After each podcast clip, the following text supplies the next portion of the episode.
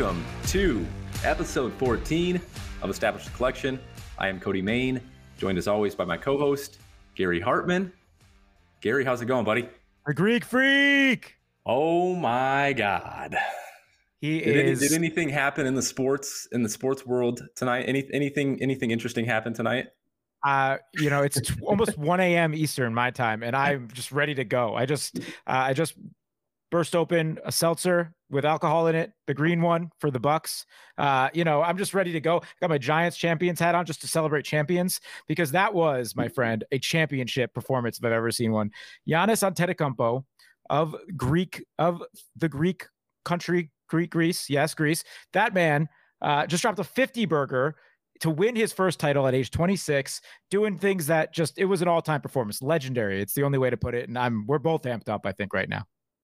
Yeah, I mean we're we're both buzzing. It's funny because we were just lamenting the fact that we weren't going to have basketball after our podcast, and we just recorded episode 13 last week, and there was no basketball on our TV, and we're just lamenting the fact that there's nothing on our TV to watch, and we get an all-time finals performance from Giannis. So, yeah, to to say legendary might even be an understatement. 50 burger, Yeah. uh, in a closeout game, Game Six against Chris Paul and the Suns, and then and then oh, I mean, after the game, him sitting there just dead ass exhausted Yeah. in the in the chairs courtside.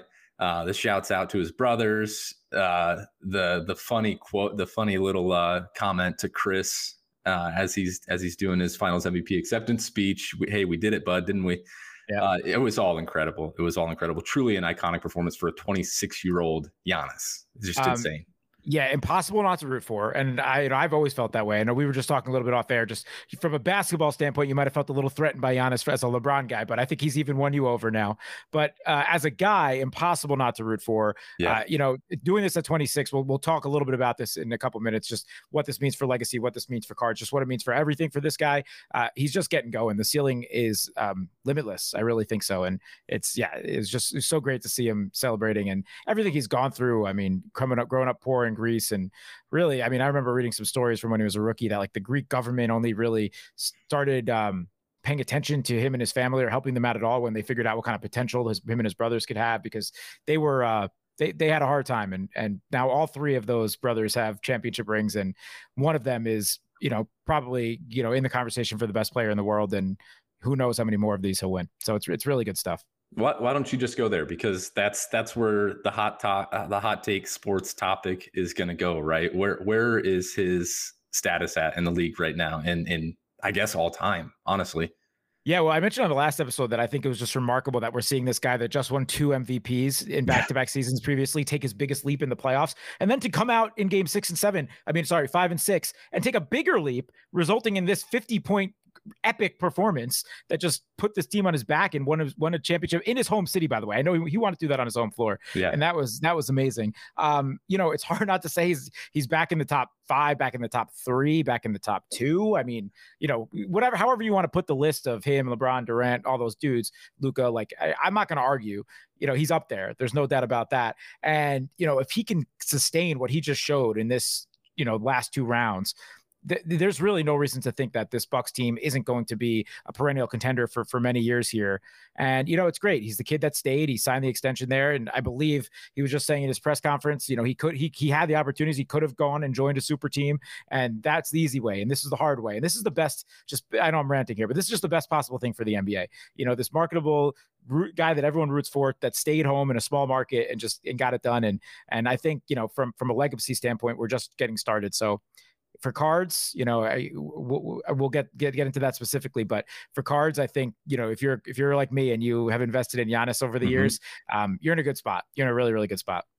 What about what about everybody else on this team? Uh, we know they don't carry a whole lot of hobby value, a whole lot of hobby interest, but Khris Middleton, Jrue Holiday, um, you know, any anything to take away from those guys' as legacies moving forward. I mean, Chris Khris Middleton looks like uh, you know, a true Robin to Yeah. Giannis's Batman. I mean, he was he was incredible from a shot making perspective. Every time they needed a big shot, he was there for them. Jrue, uh, I mean, as, as underrated as Jrue could ever be, I, there were times during this series that I was questioning Jrue's performance, but uh, truly incredible on the defensive end. Really stepped up offensively the last couple of games. Uh, anything to take away from their hobby value going forward? Yeah, well, game five was awesome, right? And it was the first time we saw all three of them kind of perform at that crazy level at the same time. And we spoke a little bit about that also being kind of the key for what the Bucks needed to do. Uh, yeah, I mean, Middleton, I could just speak from somebody that's been selling a lot of his stuff recently. It mm-hmm. certainly garnered a ton of interest in the finals, which you like to see. I had a flawless patch autograph from last year up for buy it now around $500, which is a nice price for somebody like him who just doesn't have a lot of hobby love. And it got scooped up right after the game today. So, awesome. um, you know, people are going to buy into the fact that that guy now has a ring. He's a top 20 25-ish player. He's made multiple All-Star teams, uh, and you know, you know, maybe he can add more to his own legacy, right? So, yeah, I think he's somebody that is going to have a little bit of a hike now, hobby wise, and it'll probably plateau off into a nice space that he's never been at, which is great. Uh, Jrue, on the other hand, also somebody that doesn't get a lot of love in the hobby. He's somebody that's just a buy for me. If you could find some of his 2009 Topps stuff, you know, it's hard to find. I'm guessing now when it does pop up, it'll be actually at a little bit of a higher price. We've mentioned how that 09 Topps set, the same one that Curry is in, is um, you know, they, they were short, more short printed that year. So low print runs at a lot of that rookie stuff, but he's someone also that, you know, you're, you're sure to see a little bit of a bump and yeah, great. I mean, it was excellent, excellent on both sides of the ball. And, you know, th- all these guys, I mean, you, you, can't take away from at least some level of a, a, legacy here. They all have a ring now. It's, it's really, it's really great. And Bobby yeah, Portis. Bobby Portis. I posted the tweet. Who would have had Bobby Portis holding the mic to end the NBA season? I mean, it was his name being chanted in Milwaukee great. was was something else. Uh, that was you know, great. Bobby Portis played incredible tonight. Ex Nick Great. yeah, right.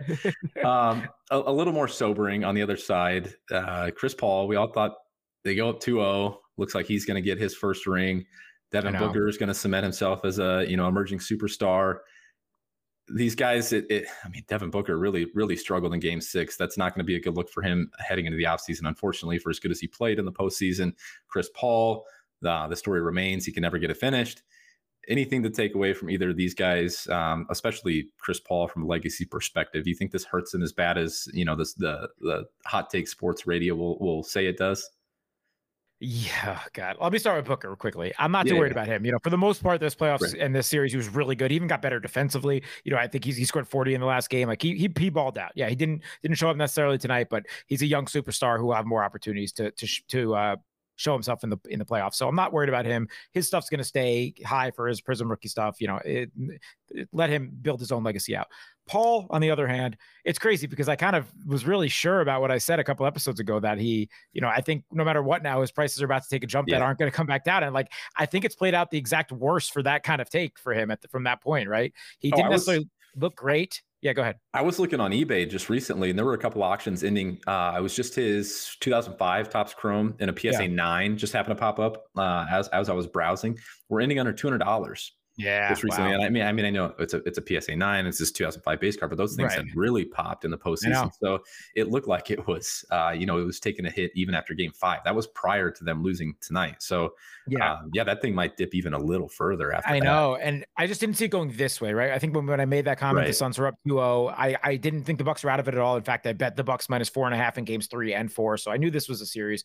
Uh, but I did think that at the very least he would continue to play well. This goes six or seven. He fights his ass off if he doesn't win it. Like his legacy is changed. But the fact that they, the Suns just they lost four straight here, and you know eh, we can't really read around the bush. He played pretty well tonight, but all in all, you know he he a lot of it was on his back. Now I don't know if he was dealing with some sort of injury. Monty had come out and said he was fine, but you know, yeah, listen, I don't want to get, we're, we're literally talking two hours after the game ended or right. an hour and a half. I don't want to get all into the sports talk radio with the legacy stuff. I still think he's one of the three or four best point guards of all time. This probably was his opportunity to get a ring, and, and it sucks. I mean, you know, we're going to be talking about him like Charles Barkley now for the next 30, 40 years, right? All time great that never got the ring. Yeah, it's just going to be going to be how it is, and it's a similar situation. Barkley had a chance to win a title as well against Jordan in '93, I guess. Um, and you know, here we are almost 30 years later and and Chris Paul had the same same opportunity and Giannis just said nope same same way Jordan did. Yeah, the stars the stars really aligned from a Western Conference standpoint with all the injuries and everything that uh, seemingly every Western Conference team went through, and then you see the injury to Giannis, and you're thinking, um, you know, oh my gosh, they're they're really going to waltz through the the playoffs, and they're going to, you know, Chris Paul's going to get his first title. Obviously, didn't play out that way yeah, we'll we'll see what what comes of that. Any other takeaways from any of the fringier guys uh, on either side? Anything you want to add to to the Giannis discussion? Um, Yeah, no, I mean a lot of just fun guys that we'll remember from this from this playoffs. Pat Connaughton, I think, was awesome. Just mm-hmm. like hustle guy, incredible athlete. What an excellent rebounder from the guard position. You know, I I don't he has a ring. Like I don't know if he's just gonna be one of those guys that championship teams suit you know seek out in the future. Just guys like that. But no, I mean from a hobby perspective, not really. Happy for Brook Lopez. He's been a great. He's had a great career, and just you know, it's going to be interesting to see how both these teams come back next year. But yeah, I mean, it's the reason why all the people were to circle back on Giannis were saying they they thought the Suns ain't coming into this series because going into Game One, we had no idea what his actual health status was. We had no clue, and you know, he we did we thought he might have hyperextended the knee or whatever it might have been. You know, I, I can understand why everyone took the Suns. I just want to I just want to end on this on Giannis. It's it's he's reached a new level here and there's no turning back. And it's it's not just that he just won his first finals at the age of 26, you know, younger than Jordan, younger than LeBron, and and he's and you know he's he's going to be an all time great. But it's how it's what he did to accomplish. We just mentioned all these things. He scored 50. He just he reached incredible new levels, putting up numbers that really only Shaq. And now there's some different numbers you can find that it's just now only him that have that have done it. It's it's incredible. And you know, I think now what you're looking at with Giannis is you're going to see a little bit of a bump. Now, you know, if you want to take advantage, if you need the money, sure. I, I understand selling Giannis coming off this absolute high. But I do think now it's kind of like just a retirement fund. You could you could sit on Giannis stuff, like the high end Giannis stuff, like some of this crap here. Like, you know, I've showed you I have some of his Prism rookie stuff, like even just flawless patch autograph stuff like this. Like this is gonna be like yeah. his high end stuff, like LeBron exquisite. This these are the type of things that you'll have from Giannis with the Panini. Um, you have a white sparkle here, you know, some of this really short printed things like that. The rookies, this is going to be his flagship card, the base.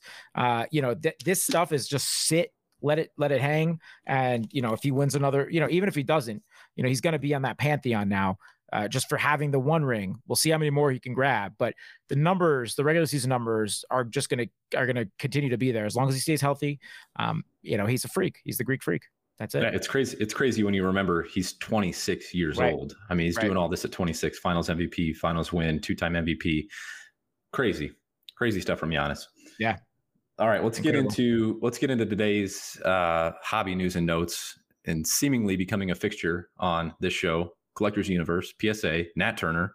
It's their world, man. We're just living it. it. So uh, it was announced this week, I believe, last week, that Joe Orlando is stepping aside as CEO of PSA, and Nat Turner uh, is going to take over.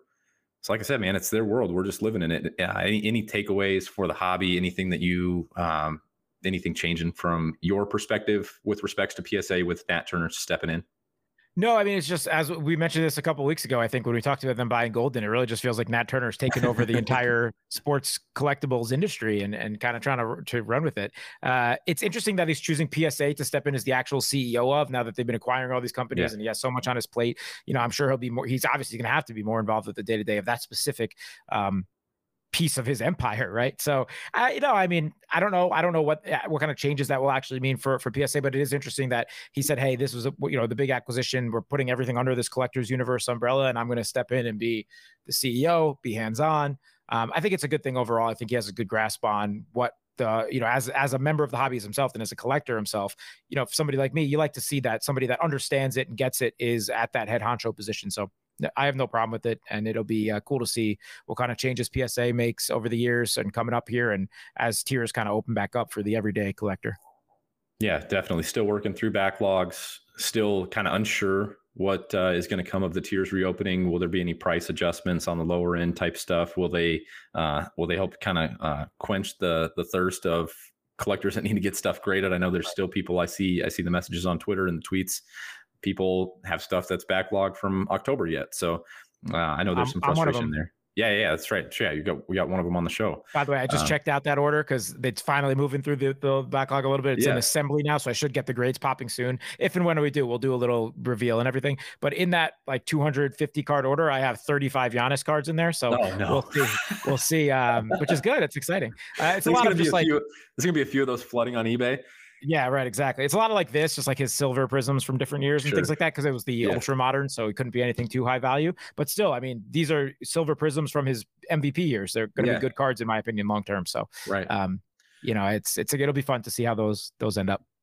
All right, let's let's keep with the the collectors universe theme here because they did have another acquisition this week. Um, Wata Games, a video game grader, Collectors Universe made another big bet uh, in the grading space and another big bet in the alternative asset space, for lack of a better term. They made a big bet on video games yeah. being a high end collectible asset. I think that's very interesting.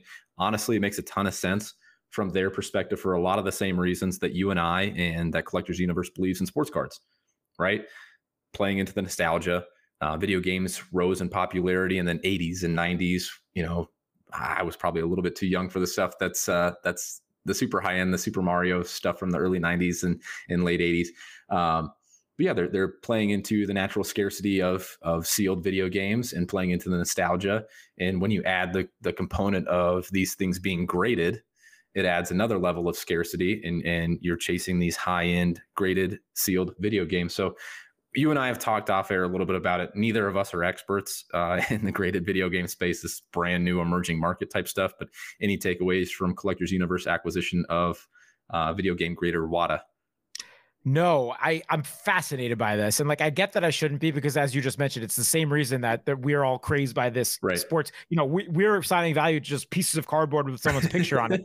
So at least this is a physical, tangible thing that people can play. But I I'm fascinated by it. I didn't know people were grading these things. I'm super intrigued by the Super Mario 64 sale from a couple weeks ago because that went for 1.5 six million dollars yeah, at auction. I get a nine point eight. That's the first video game I ever played. So for Hanukkah, for my fifth oh. birthday, my, my parents got me an N64 with Super Mario 64, and so I have a very like nostalgic of my own view of that game. It was the first game I ever played, first game I ever beat. Uh, I still think I have it, but obviously opened and from you know 20 years ago. But I'm I can't believe that an N64 game that I played when I was you know six seven years old it just went for 1.5 million dollars in a perfect condition. Like it's just I'm still wrapping my head around that world, but you know I it obviously makes sense for PSA to get involved because there people are grading these sealed games. So yeah. you know Nat, Nat Turner obviously has to have his hands on it as well. you know uh, again when you think about it it it adds all of the components that we love about sports cards cultural relevance and impact you know things like the jordan and the honus wagner and wayne gretzky all right. you know all those guys anywhere mickey mantle everyone. It's all they're all culturally culturally relevant. It's something that you point to and it, it sparks a memory uh, or sparks a feeling. And then again you add that component of grading that adds scarcity and there's so many different components as i'm starting to get into this and reading into the weeds it's, it's, really fascinating about just different versions of games that are released different prints. Um, there was like a tetris game that was released that's super high end because there was only so many copies of this tetris game released and you think about tetris and how many copies of that game you know must be in the hands of people from from back in that that era. Uh, but yeah, I'm I'm fascinated by it. I was a little less uh, kind of shocked when I saw the announcement because I've been on Rally for a while, as we've right. talked about, and Rally's got they've had they've had video games trading it now seems like for months. Right. Um, so I'm I'm scrolling their site now. They've got a Grand Theft Auto for PlayStation. I don't know if that was your the original was, GTA. Yeah, like, yeah. Wow. I think I started GTA 2 or the Vice City or one of those. Yeah. But um, um, they've got an 87 NES Legend of Zelda, which I know oh, sure. uh, the Zelda set a big record this weekend. I don't know if it was it was the same card. They've got a Halo uh, yep. Xbox. So yeah, I think I think I don't know if we're we're super super early like we might have been, uh, like you might have been, I guess, with with cards a couple years back. I think there's already enough steam there that uh, you're not going to get on, on yeah, the ground floor.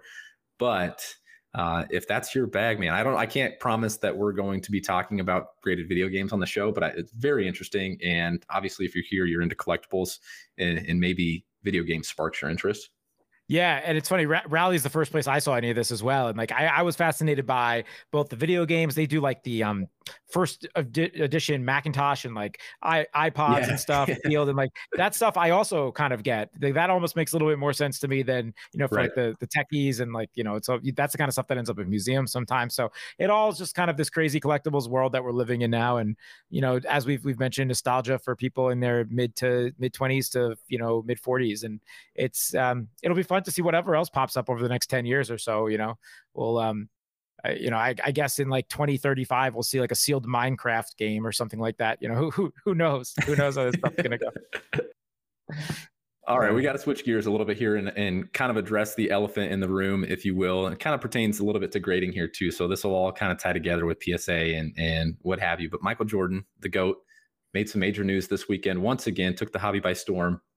His 86 Fleer PSA 10 sold for a record $840,000 uh, which just for reference is $120,000 more than the previous high and nearly 400,000 more than recent comps, including another sale that same weekend at Julian's for 384,000, uh, I believe. So why on earth did this Jordan PSA 10 go for 840 grand? Is it a legitimate sale? Should we should we be calling fraud and, and coming out with you know coming out with the stakes on Twitter and and banishing all sales of Jordan Fleer cards from now on because this one's illegitimate?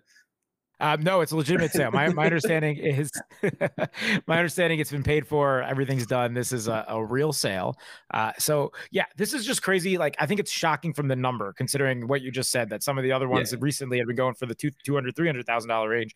Yeah, I know we saw these creeping up towards this number back in the peak. But we have certainly not seen a number this high in the last five months or whatever. And you know, for it to be happen like this. Now, I think it's an interesting conversation uh, around why this one was so much higher. So it was a PWCC auction, and mm-hmm. they basically examined the card themselves and had some other people examine it and basically look at it and say, yes, this is a PSA 10. Um, but this is one of the best PSA 10s we've ever seen, right? They put it in like the top five of, of any P, of any PSA 10 that's ever been evaluated of these Michael Jordan right. 86 Fleer cards. So it's basically saying, hey, and, and we know this. This is not this is not um, news to anybody that all PSA 10s are not created equally, right? Right. You know, again, we've talked about the subgrades that go into these grading. I mean, a lot of times it's like with Beckett, you know, you'll see the subgrades and you'll see exactly what makes something. So sometimes something will have a 10, a 10, a 10, and a 9.5. So you just missed that pristine black label, right? This is probably PSA's version of getting as close to that as we can with what it was examined. So who knows what the buyer has planned for it? I had heard rumors that maybe he's going to try to send it to Beckett, get that pristine 10 from Beckett, mm-hmm. which hikes even more and then possibly you know if it ever black labeled you know it's pretty much put a limitless price on what this card could do. So yeah. i think it was just around the overall quality of the 10 and you know it being one of the best overall conditions of the most iconic basketball card out there. So that's really what the the card um what the deal with this card was and, and why it went for so high yeah, I think you pretty much touched on anything that uh, any thoughts that I had. I know there was, you know, any anytime you see something like this, when it it it just seems like an outlier sale, that's the first thing you're going to hear from people.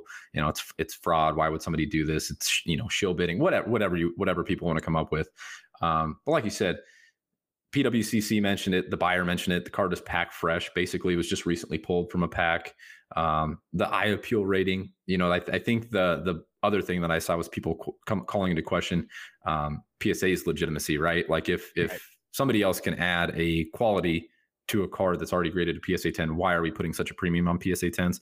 And you nailed it. I mean, just because something meets the minimum threshold to grade a PSA 10 doesn't mean it's the best of the PSA 10s. And I think that's totally fair. And if he's going to crack, you know, crack it and send it into BGS and try and get it the, you know, the pristine label or the black label, I mean, kudos to him for the stones on that to do that right. because yeah like right. you said if, if that thing black labels then what is the limit on that card i mean it would be pretty wild so yeah I, despite what you may hear on twitter or, or you know eh, on the on the cardboard streets i don't think there's anything nefarious here and what'll this do to the the mj market overall well we've seen it pop um, a little bit in other places. You know, the Julian sale, I think was, do I have that right? $384,000. I believe so. there was another one that sold this weekend.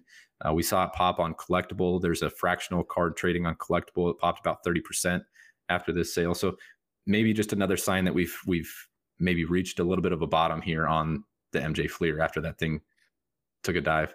Yeah, and not to get we've we've spoke at length about the market at large, so I don't want to do that again today. Yeah. But um, I think you know it's indicative again. The top being, you know, I think we've reached the bottom. Uh, knock on wood of the of that of um what we were going to see the dip go to, and we're starting to see a lot of things like this where we're creeping back up. I'm not also not surprised, by the way, to see the MJ card creep back up in general, not just this eight hundred forty thousand dollars sale. I know Ken Goldin had came out with like a video a couple weeks yeah. ago saying he only had three left in his inventory or two left in his inventory of PSA tens, and that's it. And so you know, if you want your chance at one coming to auction, I don't know of any more coming now. So you know, just meaning that like, hey, at this low price, a lot of them have been scooped up. Low, you know, rel- low is relative. We're still talking six figures, but uh, yeah, you know what I'm saying. Uh, yeah, no, I do think that what you mentioned is more of the interesting conversation around the legitimacy of PSA. I don't, you know, I've seen some tens that certainly aren't tens, and I've seen some nines that probably should sure. be tens. You know, that they're grading millions of cards a year. It's you know, there's going to be some mistakes there, uh, but and this is where I tip my hat to Beckett, and I kind of wish that it had more of a premium because you know that you're seeing what why something is what it is. They do they yeah. do the subgrades. They have the different tiers of ten, and um, you know, it's I think that's at least a little bit more transparent, which I which I like. The other thing with respects to PSA, and I totally agree with you on Beckett. If if PSA had a you know PSA 10 pristine, that would be fantastic. Or if right. they had a nine nine to nine point one to nine point two, you know, all those things would be great just to get different subgrades and separate these things from a scarcity level uh, would certainly be great. But I think the other thing is that we got to remember is this really is only going to affect what 0.00001 percent of cards. No one's no one's looking at a Shai Gilgeous-Alexander PSA 10 compared to another Shai Gilgeous-Alexander PSA 10 and saying, I would pay 50% premium for this PSA 10 because it just looks better, right? I think there's right. kind of a, it really only affects the super high end. And obviously with this being a Jordan card and, and, you know, having that high, high eye appeal rating, I think, you know, it makes sense to me. I'm, I'm not getting, you know, up in arms about yeah, no, any no, issues with PSA. Me neither. Totally not. I actually last thing before we move on. I am curious if the if the buyer did have the the gumption to send it to Beckett. I wonder if they would allow them to do it or if they have a way of analyzing it without cracking the case like right. if you're if you're sending a card that's worth this much money and if you could directly talk to a beckett customer service person or something you know it might be good for the beckett you know um, mark you know beckett pr as well super get, great pr for them get involved with the card and say hey yeah. we're looking at this and we're not and you know it's and just come out and say like yes this could, this would just be a pristine 10 which at that case maybe you wouldn't crack it open but you know I, I've never heard of that. I know anytime I've crossed something over, I fully crack open and send it, obviously, but I'm talking with much different levels of cards. So. right. Yeah. All right, let's let's switch gears here and get into the bulk of today's show and some some really actionable stuff. We're obviously still seeing a lot of movement in the MLB markets uh, as we approach the dog days of summer. MLB is going to continue to take over. We're seeing a lot of high impact players though with injuries, uh, up in the air injury statuses. What do you got on some of these guys that are either out now in Acuna's case, or guys that might be coming back with Eloy and Luis Robert and guys like that? Yeah, we had such a packed plate last week that we we um, screwed up in not mentioning Ronald Acuna's injury, which was obviously a big hobby hobby topic and and big baseball topic. So uh, if you're not aware, Ronald Acuna Jr. had a season-ending injury last week, or I guess two weeks ago now, week and a half. And um, yeah, that's a big deal. He's one of the big th- top three young players in baseball, top two probably with Tatis. You know, not counting Mike Trout uh, of the new generation. And um, yeah, it sucks. He's going to be out for a while. Uh, we did immediately see a dip. I know a lot of people started selling off Acuna. Um, let me pull up some numbers right now, but and you know, I I would venture to say that you probably have a little bit more buying opportunity. You know, we're, we're he's going to be out for a year. He's going to be out from now until uh, the middle of next season, probably. Uh, so, you know, he peaked this season over the last month at like $170 for his um, Topps update, which is kind of his paper flagship. Now, this is a pop with 18,000 card. Okay. It's one of those super yeah. modern high pop cards. So, keep, you know, take that with a grain of salt, but it's still a good way to track. And, you know, it went all the way down to right around $100 at the low this past week. So, you'll see those probably float anywhere from that 100 to 120 dollar range but i would say as this season goes on here and even as um, we hit the off season you might have some opportunities as people are concerned about the injury. Maybe before you hear the stories that he's back on the field, he's back running. I think you have a long window here. Monitor the market on your own. See when you feel comfortable driving in and buying the dip. But uh, I certainly think you're going to have a long window here, whereas his uh, market's going to go down to a point. It's going to plateau at a low point. You're going to have a kind of sustained window where it's going to kind of you know do little waves, but it's going to be much lower than it has been any point over the last year and a half to two years. So uh, take that for what it will. It sucks he's going to be out of the game, but you know, from a buying perspective, you probably have a little bit of time here. It's almost going to be impossible to pinpoint the exact great time to buy the dip, though. Right. It, it, it's going to. It's just too hard for for such a long grind out sport, and we have an off season coming up. It's it's just you know it's it's too hard in my opinion and I had his 2017 Bowman pulled up, just a, slightly higher end card, but but right. kind of a base card there too. His his 2017 Bowman Prospects Chrome card in a PSA 10. Um, that thing over the last three months is down 53 percent. Mm-hmm. And free product placement here. We don't have any any uh, advertisements set up with Card Ladder. They're a great product. We've talked about them a lot on the show. But you can just set up a price alert for that card. Just watch it. Set up a price alert. It's already down to 242 dollars. Um, wow. Yeah, which is crazy. Off its three month high of 552. Yeah. So right. down down real big. Um, but you know, if you want to set up a price alert for that card and see if it goes any any further, or see if you there's a, a certain dollar amount that you know you want to get in on, go for it. I mean, there's there's plenty of resources out there, and if you're just checking eBay daily or or checking 130.2, some of these free resources, um, absolutely, you're you're going to find out when this market either shifts and goes back up or really hits a bottom. I think, but like you said, you're, you're it's kind of a fool's errand trying to time this thing out perfectly. Yeah, I exactly. You know, yeah. Would it be ideal to get the exact day that it's going to hit its total bottom? And maybe that's already happened. Who knows? Yes, of course. But uh, you know, it's he's gonna be down compared to what he was for a while now. So you're gonna have time. You know, obviously everyone wants to buy the stock at its lowest point, but uh, good luck for someone who's as widespread and as populated in uh, slabs as as Acuna is. Um, shifting from guys that are now out, unfortunately, to guys that are coming back. Uh, a couple of White Sox we, we've we've spoken a little bit about one of them over the last couple of weeks, but a couple of White Sox both returning to the field on a contending team that the White Sox are certainly one of the, the teams in the AL that has a real chance to make some noise this year. And Eloy Jimenez, who is, um, you know, their power hitting righty outfielder, young kid, uh, has had a lot of hype over the last handful of years, has been out for this season. He is uh, coming back probably this week or next. He's actually in AAA right now, finishing up his rehab stint. So, uh, big news for the White Sox. And actually, uh, you've seen the market reflect that. Uh, you know, he's his Topps Chrome, which is from 2019. It's his rookie uh, it has a pop of 26, 27, so not that bad for the, the Chrome. And that card is up 28.3% over the last month. So, you know, you specifically over the last two weeks when there was started, he started the rehab stint. So the second that happened, people bought in. And this is kind of just to say, yeah, like hey, maybe you you missed that window for for this opportunity for somebody like him, but people are on and off the IL all the time in baseball. Yeah, and you know, you again the same way with prospect call ups, you got to hit that window at the right time. You know, right you know, eh, right before that guy is going to get that rehab call up or start that rehab stint is the time that you want to be purchasing back in on on somebody like uh, Jimenez. So. Yeah, I actually bought a few Eloy Jimenez uh, 2019 Topps Chrome cards graded PSA 10. So I've got those listed right now. I got one listed right now on eBay. Oh, nice. Uh, yeah, so I kind of I kind of found when he was just starting to do a little bit more on-field work before the rehab stint started. Yep. Uh, bought up a few of those somewhat cheap, uh, I think. Anyway, we'll see. Uh, bought a few of those up, and I've got them listed already. So we'll see if we get a quick turnaround. Yeah, I did the same thing with his teammate Luis Robert, who's a yep. little bit further away. How how far am I going to have to wait on Luis Robert? Uh, I believe I read that he's just about ready to start making a rehab stint coming up yeah. here. So we're probably two, three weeks, yeah, th- you know, th- two to four weeks away, right, to to being back on the major league field. Uh, very exciting for definitely the guy that was the top rookie in baseball last year yeah. from a high, high perspective. A uh, lot of young talent on that White Sox team. So uh, yeah, I mean, you know, I don't know if you have any numbers pulled up for him, but I know you said you had mentioned um, you had started purchasing a little bit. I, I want to say two weeks ago you were telling me that you yeah, I did the same thing with Robert. It looked like he was a little further out there. I think there were even more question marks, um, just how quickly he was going to come back. And I was trying to decide what I wanted to do there. But I did buy up a few Luis Robert cards. Um, his Bowman Chrome got super cheap. Uh, his Topps Chrome was super cheap as well. So I just bought up a few of those. I haven't listed any of those yet. Um, and man, maybe you can talk me into their contending team. Maybe you can talk me into holding some of these guys yeah. through the postseason if they're going to make a run.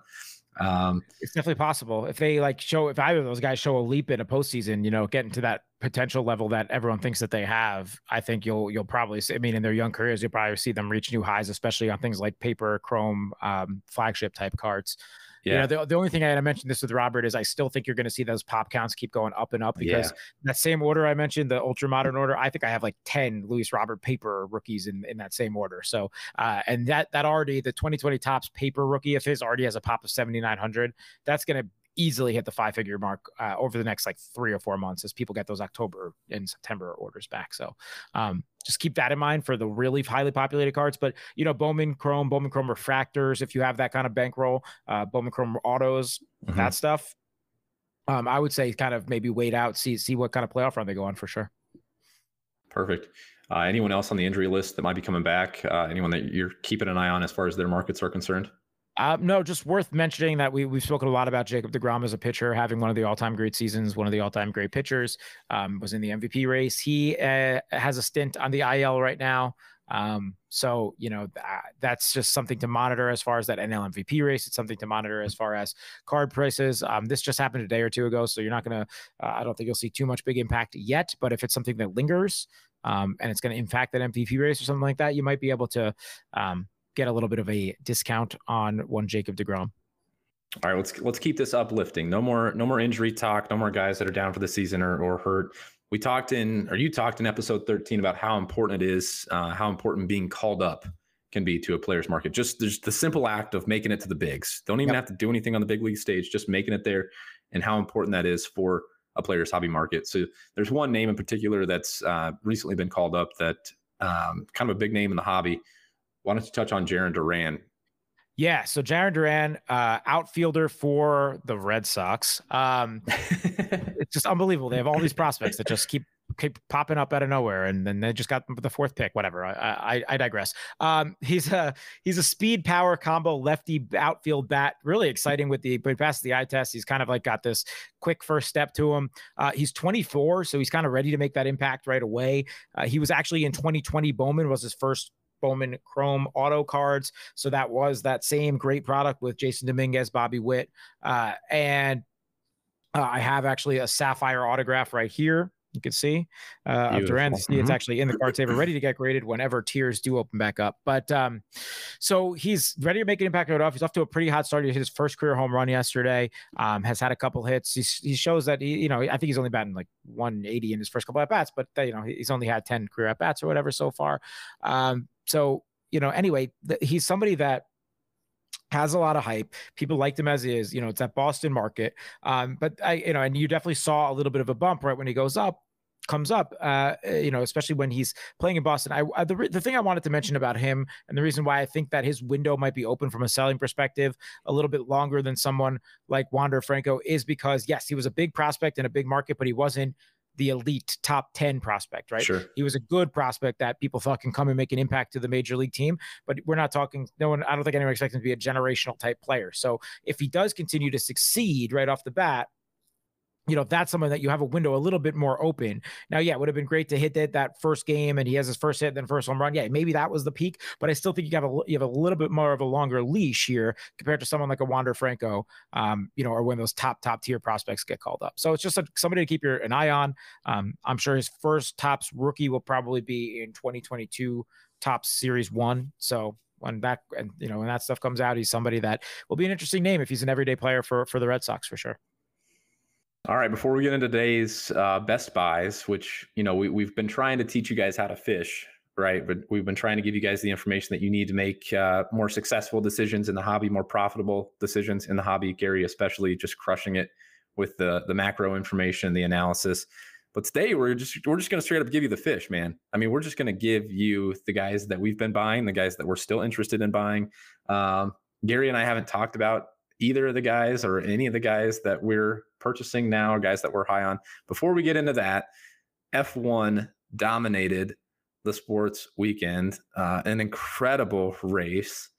I, I was up and watching it between you know being my my dad duty taking care of the kids my wife's out of town so uh, i'm dealing with two kids under three talk to me about F1 because my god it was it was dramatic it was incredible I was engaged the whole time Twitter was engaged the whole time uh, and then we got a, a pretty epic finish too. So what happened in the F1 world this weekend yeah, let me preface it with this. I am no expert on the ins and outs of the actual races and uh, things like that, but I'm going to do my best to talk through this because it's it was incredible. Uh, although we know everyone knows I'm a huge F1 guy, it's my favorite sport. This is the top F1 sports cards podcast in the world. Uh, but you know, it, it was amazing. So uh, Max Verstappen was winning the championship coming into this week. Obviously, Lewis Hamilton, the GOAT, right behind him, was about uh, 30 or so points behind him. On lap one, they collide. Max Verstappen spins out of control. Has you know, luckily he was okay. Said a little banged up, maybe signs of a concussion, but he's all right. Uh, but the car completely spins out of control. Obviously, has to retire from the race. Now, this is the most divisive I've ever seen the F1 community, from my understanding. and obviously, I've only been around for a couple months, but my understanding from the podcast that I listened to and, and what I've been reading about it is this is one of the more divisive incidents in the history of F1. Uh, so basically, uh, you know, they're going around the one of the first corners on the first lap Lewis Hamilton has some more room on the inside that he could have gone to, but Max Verstappen was slightly ahead, certainly had plenty of more room on the outside. And Max Verstappen's back right tire and, and Lewis Hamilton's front left tire touch, and that's what sent Max Verstappen out into a tailspin. And uh, a lot of lot of um, no no love going on between those two right now. Max right. Verstappen goes on right. to uh, Twitter and Instagram after very salty, basically saying uh, how disrespectful. Oh, we should say Lewis Hamilton goes on to win this race, even though he was given a 10 second penalty for that incident. Uh, just an incredible race by by Lewis after that to, to win. But um, so anyway, they, he goes on. He's like, it's disrespectful for these guys to be celebrating while I'm sitting here in the hospital, and uh, Lewis should be given more of a penalty, and yada yada yada. But uh, it was just, you know, you, you, from everyone that I've speaking speaking to so far and everything I've been hearing, you either people hear people on Max's side or Lewis side. Uh, you could really make an argument either way. You could say Lewis had more room; he was not close enough to the apex. You could say Max should have um, gotten out of the way a little bit more, kind of turned into him a little bit. Uh, but well, either way, you could probably chalk it up to what they like to call a racing incident, which just means it's pretty much hard. It's pretty hard to assign blame in, in this instance. Uh, I, I, I definitely think that. So, but it's going to be one of those things that people talk for forever because now Lewis Hamilton wins the race. He's he's in single digits behind Max, and now this is anyone's anyone's championship again. Uh, and you know, uh, tune into F1 and for the Hungarian Grand Prix in two weeks because uh, we have a fun, fun rest of our season coming up here. Yeah, and you alluded to the you alluded to the the F1 podcast that you listen to, you got a quote tweet from Kevin Clark, Ringers oh, Kevin oh, yeah. Clark. So, I mean, maybe, maybe you need to pull some weight here. We can get Kevin or, or Ryen Russillo on the show. I really want to get I really want to get Kevin on. Um, it, I'm a huge fan of those guys in the Ryan yeah. Solo podcast, but yeah, those are one. Those are they're. I mentioned on the podcast how Ryan was the one who like jokingly got me into F1, mm-hmm. but there's a ton of great uh, F1 podcasts out there. Uh, the one that Kevin recommends is the Missed Apex. I think they do a great job. Uh, but yeah, if if um if the Ringer Sports Card podcast, I'm not going to mention it by name, doesn't have a, a non compete, yeah, we'll, we'll Kev, Kevin Clark, come come on, we, we would love to talk F1 with you and relate it to, to cards. But uh, yeah, anyway, so Lewis Hamilton now has at 99 career Grand Prix wins, so he's 100 away. I think that's going to see a little bit bump in his already insane market.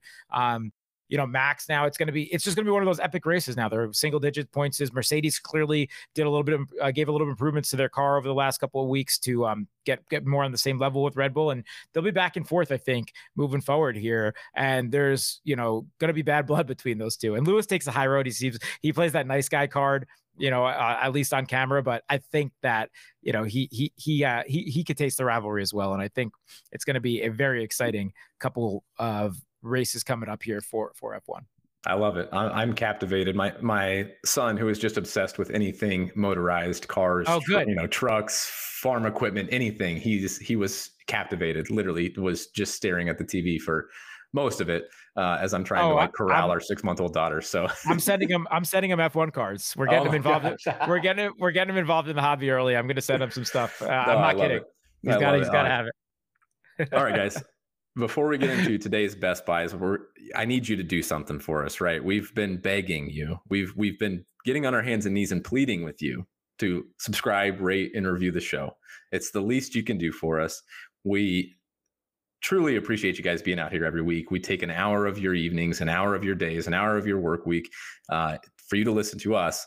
And for you to repay us, we just want you to subscribe, rate, and review. And Gary's going to entice you with probably the best giveaway we've done. I know it's the best giveaway that we've done to date of the three giveaways. What do you got for the people that subscribe, rate, and review the Established Collection podcast? Yeah, so we mentioned, I, you know, as a little tease last week that we're going to give away our first slab. And going into tonight, this is what I plan on being the only giveaway. I'll start with this.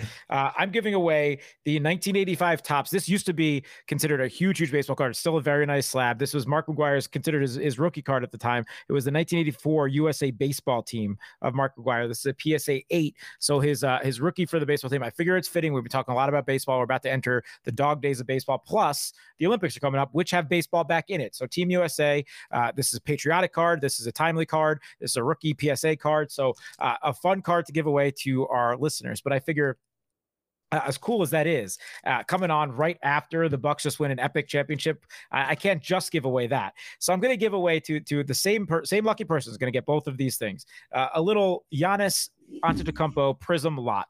So I have here five different years of Giannis Prism cards, uh, all in great condition that I'll give away. Uh, first is 13 14. So this is actually his second year. Uh, I'm sorry, 14 15. So this is actually his second year Prism card. Uh, and so I got one of those. Uh, we have one from 1617 as well. And then we do have one from the last three seasons. So we have the most recent one, 2021, and then his two MVP years, 1920 and 1819. So you'll get all of those. I'm even going to throw in this extra Spectra card with him holding the MVP trophy uh, after all that. So you're going to get six Giannis cards, little prism lot for you, uh, in addition to the Mark McGwire PSA 8 1985 Topps USA Baseball rookie card. So uh, I think a great giveaway. You know, we are, you know, we Cody just hit it perfectly. We really appreciate the reviews. Uh, you guys have said really nice things, and uh, hey, you know, and, and, look, you guys don't even need to say nice things. No, no, no. We you, want the honest can, feedback. We want the honest feedback. And seriously, if there's anything, we, we, joke, but if there's anything you guys want us to cover, we've tried to hit on topics that we've uh, got recommended. We don't want to act like experts in things that we're not experts in. So uh, certainly, we'd love to have guests on as well that might be experts in those fields. But uh, yeah, just just give us your honest feedback. If there's any recommendations for content, leave it there. But uh, be sure pause right now and go to Apple iTunes if you're if you're listening on your phone or wherever you're listening, and make sure you're subscribed. Uh, rate it five stars, preferably, if, if you would do so, be so kind to do that, and then just give us a review, honest feedback. Tell us you love us. Tell us how good looking Gary is. Whatever you want to do, honestly, we appreciate it. And with that, enough housekeeping stuff. Gary, I'm going to see the floor to you. Give me your best buy. All right, so I, I, broke this down in a couple different ways. I I want to give you one from each of the three main sports, so I'll I'll, I'll do it that way. Um, since we've spoken, I'll start with basketball since we just finished up the season, and since we've spoken so much about modern day stuff, and and we speak, we're often speaking about pop counts of of you know the most recent guys. I kind of wanted to take it back, talk about something we don't talk a lot about, and that's a mix of uh, kind of more of the the junk wax era, if you will. Um, so I have a card that I've been buying up a little bit of when I can find it, and that is the Jason Kidd 1994 Topps rookie card. Okay, so it looks like this. Um, we saw in February uh, anything from the 92 Topps, like the Shaq, mm-hmm. through the 99, like the Duncan, take these huge, huge spikes. All these Hall of Famers from that era uh, saw spikes. So what I did uh, I start to look for the guys that didn't get that crazy spike, even and even if their pop was still contained. So this card that I just showed on there, the 94 Topps, um, has a pop of 225. They weren't really making the chrome at the time, so it's just going to be that paper based, right? Uh, so 225 and that, you know, when they were still producing a lot of cards, is is is a nice pop for something that you can get that card under $200 if you're diligent. It doesn't pop up that much, um, but for me, he's going to be back in the spotlight right now. You know, new head coach of the Dallas Mavericks. He's definitely one of the top 10 point guards of all time. Was a first ballot Hall of Famer. Um, and you know, the way I'm looking at those guys is eventually all of them are going to get their due in the hobby. We saw it happen with Tim Duncan, we saw it happen with Kevin Garnett, we saw it start to happen with Steve Nash, and we saw it start to happen with Dirk Nowitzki. There's only a couple guys from that era, the 90s era, Hall of Fame era, that haven't seen this major spike. I'd rather get out ahead of that and I think that's just an undervalued card at two hundred dollars compared to the four figures that we're going to see of the of his peers. So for me, that's that's my uh, basketball buy of the day. I mean, color me shocked. I did not expect you to pull a card from when I was two years old. Mm-hmm. Mm-hmm. so, me too. I was all, I was also two. kudos to you. Yep. All right, I'm going to switch it up to uh, something a little bit more modern uh, and take it to football. Dak Prescott. And nice. if you guys follow the Establish the Collection account, you know that I uh, we tweeted out uh, a Dak Prescott little infographic, if you will. Um, and I've mainly been looking at buying his Prism Silver PSA 10, um, which, if you remember in episode nine with Ryan Reynolds, we talked about that, that 2016 um, Prism class. And you can correct me if I'm wrong, but the the silver is the base card yep. in that product, right? So um, there isn't a base variation; it's just the silver. There's just over 1,100 PSA 10s in existence, uh, and Dak went down last year in October, October 11th. And I don't think people were rushing to send in uh, an injured Dak Prescott, you know, Prism card to Panini at that time. So I don't I don't expect there to be a ton in the backlog. Certainly, there's going to be some that come out uh, as they get through the ultra modern stuff and the more modern stuff. But I don't expect there to be a huge backlog of Dak Prescott cards as he was kind of on the shelf um, where they're at in their backlog. So basically, the the theory behind this, the thesis behind this, I'm looking for as many ways to bet on this Dallas offense and Dak Prescott as possible. So whether it's best ball, and we talk about the crossover between fantasy and the card markets quite a bit. Certainly not one for one. Obviously, I, I don't expect if Dak Prescott puts up insane numbers for his card prices to automatically go up, but um, definitely looking for ways to bet on Dak coming off the injury. They've got likely the league's best skill position group with Amari Cooper, Michael Gallup, CeeDee Lamb, Zeke in the backfield. They're still favored to come out of the NFC East.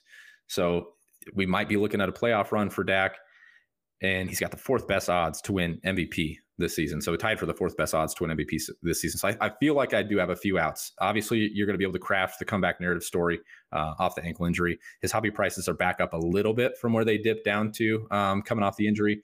But I think you can still get these uh, anywhere from I was picking them up at 720 and 740 just recently. There's a little bit of variance. It looks like in his market, you can see him go as high as 850, um, as low as 700. So anywhere in that range is where I'm looking at right now. I think that off-season football buying window is probably going to close up pretty quick if it, if it hasn't already. Um, but they, they really have kind of a storybook start to the season too. They they kick off the NFL season on Thursday night, the opener uh, against the defending champs, the Tampa Bay Buccaneers. Then they go on the road, face Justin Herbert and the Chargers, and then they come back home for two games, weeks three and four, against probably two of the most vulnerable secondaries in the league. So if they're three and one coming out of that stretch, or two and two, uh, or if they're four and zero, oh, hell, they they beat the Bucs and the Chargers and come home and take care of business. Uh, I think that we're looking at Dak as maybe an MVP frontrunner at that point. Mm-hmm. I don't know if it'll overreact that much, um, but you're talking about a 4 0 Cowboys team or a 3 1 Cowboys team with Dak putting up pretty insane numbers with that market, America's team, all that. Uh, yeah, Dak's just a buy for me when you when you look at everything across the board. Yeah, yeah. I mean, uh, I can't can't argue that. Definitely gonna, you know, as long as he stays healthy, he's probably shooing for the comeback player of the year, and then yeah, or, yeah, and then you know, everything else for him will fall into place. I hope they're 0 4 after that stretch, but um, I always forget. I mean, you're wearing a Giants hat. I can't even. I, I, I won't ever. Obviously, I'm a, I, I would like to consider myself a, a, fantasy analyst, and, and I play a ton of fantasy sports, but I can't separate. I just can't. Uh, I will play plenty of Dak in, in DraftKings and everything, but uh, can't do really, one season long. Oh no, actually, for my main so for my main season long league, my home league, like my keeper league with all my high school buddies, I've had a rule since I was a kid. This is gonna make me sound ridiculous, uh, but I do not draft Cowboys, Eagles, or Washington football team members. Oh my gosh, never have. I won this past year though, so how about that? um, so anyway, I, am going to stay on football. I'm going to stay on quarterbacks. I think All that's right. the place to stay. Yeah. Um, I have been doing a little bit of buying on one Joe Burrow for a little bit mm-hmm. of time now, uh, and you know a, a couple of reasons. One, it's it's you can't really dive into Herbert right now. If we're just going to talk about this previous quarterbacks class, and I think a lot of people have been doing the Tua thing. His numbers have have been low, yeah. and you know you have that opportunity. Sure, it's I still think that's a good buy, but I think Joe Burrow's in a place right now where um, I kind of like the idea of gambling on him before he's back on the field for training camp and preseason coming up here, and before he proves that he can be back from that ACL. To, to me, though, that knee injury isn't the same as it used to be. He's going to have world class doctors working on him. He's a number one overall pick, um, and I love the supporting cast this year from a skill position players. The offensive line still worries me a little bit, but you know, bringing in his buddy Ja'Marr Chase, having Tee Higgins, having Tyler Boyd there, having Joe Mixon hopefully be that that bell cow. Um, and, you know, I, I just think that you have buying opportunities here for somebody that if he's back on the field and putting up those fantasy type numbers right off the bat, will will shoot right back up to what they were when before he went down last year. So for me, uh, I'm not looking into his prism stuff though particularly, mm-hmm. at least not his prism base. So um, the prism base right now only has a pop of 1160, but that's going to shoot up as tiers open back up and as people get things back. And it's still, yes, it's dipped. It peaked um, at like $800 right when they started coming back from PSA like three, four months ago. And right now I can get that for between four and five.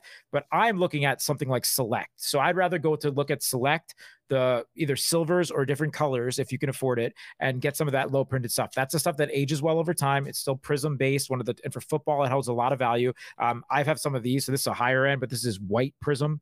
Um, out of 35 actually. So mm-hmm. I've been looking into so it's obviously again it's a little bit of a higher end, but let's say that card is around an $1800 card right now. If he hits that field and looks good, that's going to double. I have zero doubt about it. So that's the kind of guy that I'm looking at.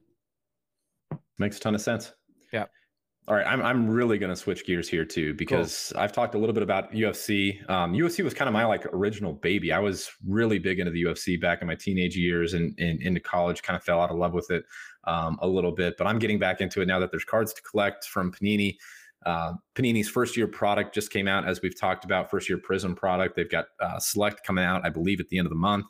So one of my favorite buys right now is going to be pretty obvious for anybody that's paying paying attention to the UFC. But uh, Kazmat Kazmat Khamzat Chimaev, I can't say that five times fast. Khamzat Chimaev, uh, just clearly the top rookie in Panini's class. You're looking at me crazy. Do you know who this guy is? No, but I, I, it makes me honestly. I'm gonna stop you there because that makes me feel really good. Because okay, uh, as I'm trying to buy cards and and I'm submitting offers on eBay and looking at auctions, it sure as hell seems like the hobby knows who this guy is. Oh, I'm sure. I'm sure. Yeah, yeah. yeah. So UFC's a blind spot for me. For sure. Yeah, okay, that's totally fine. He's he's just very clearly, um, you know, the the driving force between Panini's uh, the driving force behind Panini's debut edition of the Uf- UFC Prism. We're already seeing huge prices for these guys' cards. Just, I mean, look them up after the show. Any of the colored parallels, uh, I mean, it, you you can't find them at a reasonable price, and obviously none of this stuff is graded. So, doing price discovery stuff on this uh, on his cards are quite difficult. There's no PSA pop report to look at. There's, you know, it's basically all at 130point.com and just, you know, scouring through that stuff. But reason number one that I'm I'm betting on Khamzat Chimaev is betting on him as a talent. So he is if he's as good as he's looked for the rest of his career, he started 9 and 0, his professional career 9 and 0. He finished every single one of his fights. So 9 and 0 with nine finishes. He ran through three guys uh, in his UFC debut in 2020 in a 60 day period. So basically over over 2 months, he ran through three guys, knocked out Gerald Meerschaert in 17 seconds, one punch knockout, just flat knocks this dude out. So uh, incredible, electric, electric guy. The one thing that I, I do question is he did deal with a, a, massive bout of COVID and it like canceled three fights. He hasn't oh, fought since 2020. Um, but here's the thing I think the reason why I'm buying him now, the reason why I feel a little bit more confident now is he does have a fight scheduled for the end of October. So I it makes me feel like like you know he he even considered retirement um, while he was going through that stuff. Just 27 year old kid went through wow. a lot with the COVID stuff. Uh, seems like he's put that behind him, but he has a fight scheduled for October 30th, uh, UFC 267. And the early odds have him as a t- minus 250 favorite favorite over Li Jingliang, who is like the 12th ranked prospect uh, in the welterweight division. And that guy has won eight of his last 10 fights with seven knockouts, five post fight bonuses. I say all that because I think this fight's going to be pretty electric. We're still three months away. I don't think the market's going to move in that direction towards Khamzat before the fight all that much. As we approach that fight and UFC kind of that, you know, that UFC 267 takes center stage, there might be a little bit of movement in this prices. But the reason I say that it's, uh, you know, the hobby knows his name, or at least UFC people know his name, because I've been submitting, I've probably submitted an offer on every single uh, colored parallel of this guy that's listed on eBay right now, and no one is accepting. No really? one's accepting. So I've got a few silvers. Um, I'm not worrying about any bases right now, but I've got a few silver Khamzats coming. I'm I like seriously. I'm I'm if you are out there and you own a Khamzat, please come to me because I want to buy it. And like I said, I'm I'm submitting what I believe to be fair offers and just nothing. So um, the people in the UFC hobby, the people that are holding these cards, definitely know their worth the one concern that I have uh, is just you know that that bout with COVID, and maybe he's a little bit too overhyped. But I think if he if he takes care of business against Li Jingliang, which he's a pretty heavy favorite to do so, I don't see too many fighters. And again, I'm I'm not a UFC expert, but just looking at the the roster, I don't see too many fighters in the welterweight division that he wouldn't be favored against. And there may potentially in the future be a uh, welterweight title fight between him and Kamaru Usman. So if that happens uh, prices certainly are coming down from there. So yeah, switching things up, combat sports, Khamzat Chimaev. I love that. First of all, this is what Best Buy is all about. We're supposed to come out of left field with guys. I love your. I love Cody's inner meathead coming out. Uh, I know Cody used to be, you know, big power lifter guy. Probably got in the octagon here back in the day. Um, you know, so no, I, I love that. And he's fighting E. Leon. You said the former six overall pick of the Milwaukee Bucks in 2007, I think. So I'm really excited about that. Uh, no, that's great, man. And, and you know what? I have. To, I was gonna stop there, but I, now that we're going on obscure guys, there's an F1 parallel of this, like almost the exact same situation so I just have to go with it. Uh, my F1 guy that I've been buying the most is George Russell. He is mm-hmm. a young driver. It is it's his considered considered his true rookie card also out of the 2020. So it has the has the rookie card badge. So you know he has the most hype for for that perspective. But he's for Williams, which is a really uh, uh, one of the cars on the bottom of the grid. Uh, but he's actually signed by Mercedes, so there's a lot uh, like that. He's under contract as one of their youth drivers. So a lot of hype that, a lot of talk because the the driver that's next to Lewis Hamilton at Mercedes, his contract is up at this year. A guy named Valtteri Bottas had a lot of hype, and and I think it's going to happen that George Russell's going to take that Mercedes seat next year. So he's going to be moving into the big time, uh, being on the best car next to the best driver of all time next season, and it's his rookie card. So, um, you know, any kind of colored stuff you can get out of him of chrome, sapphire, any of it, uh, I'm interested in. The regular stuff, the, the base or the variation, card number uh, 19. So actually, this is I have his red out of five variation card that I'm going to attempt to get graded. Uh, but I love this kid. I love him as a buy. Uh, very similar situation, it sounds like, and uh, I love this buys a uh, segment. I think we can keep coming up with um, fun, obscure buys for for the people. Yeah, this is a this is a ton of fun, and I, I wanted to actually piggyback off of my own UFC take. Have you? You probably haven't looked at much. If you don't know what, who Khamzat Chimaev is, you probably haven't looked a ton at UFC cards. They are horribly, horribly off centered, and it oh, seems really? like a it seems like an issue across the board. um, so I'm curious because there haven't been obviously any graded. I think I looked today, and there was like 110 total graded at PSA. So obviously very low, very low to to to kind of get an idea of of you know how these things are coming back how would you handle that from from buying a raw perspective obviously looking at pictures on ebay i'm trying to do the best i can to see a card that might you know is aesthetically pleasing buying the card over you know what i think it might grade as things like that how would you handle that from just buying raw cards perspective yeah, unfortunately, that sounds like it's just a Prizm problem because the, yeah. the, the, 1920 NBA was the Ugh. worst it's ever been, the Zion year, right? Like it was so yeah. hard. The reason it was it was very hard to get tens uh, on colored stuff is just because so many of them were off centered. Uh, yeah, I mean, it's really luck. The lucky thing about Prizm is it's an eye testing. You can kind of see right away. Sure. So, um, you know, that it's, it's your comfort level. And the other thing is you have to, it, it can come to a point where the grader knows that that set is so off centered where they might actually have a little bit of a different grading scale for let's say a 1920 Prizm or something like that where there might be a tiny bit more lenient like you've seen some 10s and 9s that are like so egregiously off center that hey maybe it's worth sending in anyway that you might get lucky. Now that doesn't mean that it will have the great resale value if you just got kind of got a grade up from what the centering right. should have been. But you know it's it's possible that some of these things get submitted that are off center that some squeak through as nines and tens anyway. So um, I probably still send it as long as it's not like 70 30 if it's 60 40 or better um, mm-hmm. I'm probably will uh, will send it in Love it. I'm, I'm going to keep trying to scoop those. Again, if you're out there and you've got those cards, let me know because I was firing off. Maybe I just need to, maybe I just need to pony up and uh, up my offers a little bit. But anything else you want to add to the buy segment or the rest of the show before we get people out of here? No, we'll save some more for the future because um, there's always guys that I'm interested in that I think yeah. are undervalued and and you know I think uh, it's obviously it's it's good to to get those names out there and and hopefully steer steer the loyal listeners in the right direction. Absolutely. All right, just a little bit of show notes here. We won't be recording next week. Gary's going to be partying in Denver. Yeah, right? yeah. Going on my first trip since the since the pandemic. Excited to to get away. Um, but yeah, I'll be away for for next week over the NBA draft, which is next Thursday. So we'll come back in two weeks with uh, a draft NBA draft filled episode, I believe. And that gives you guys two weeks to to subscribe, rate, review the podcast, get entered to win uh, Gary's Mark McGwire rookie card PSA eight, and a whole lot of a whole lot of Giannis. Um, yep. Yeah, so so get yourselves entered into doing that. I think there's 58 of you right now. We would love to see that number skyrocket after this episode. Again, we really appreciate you guys being here. Uh, for Gary, I'm Cody. See ya. Congratulations to the Milwaukee Bucks.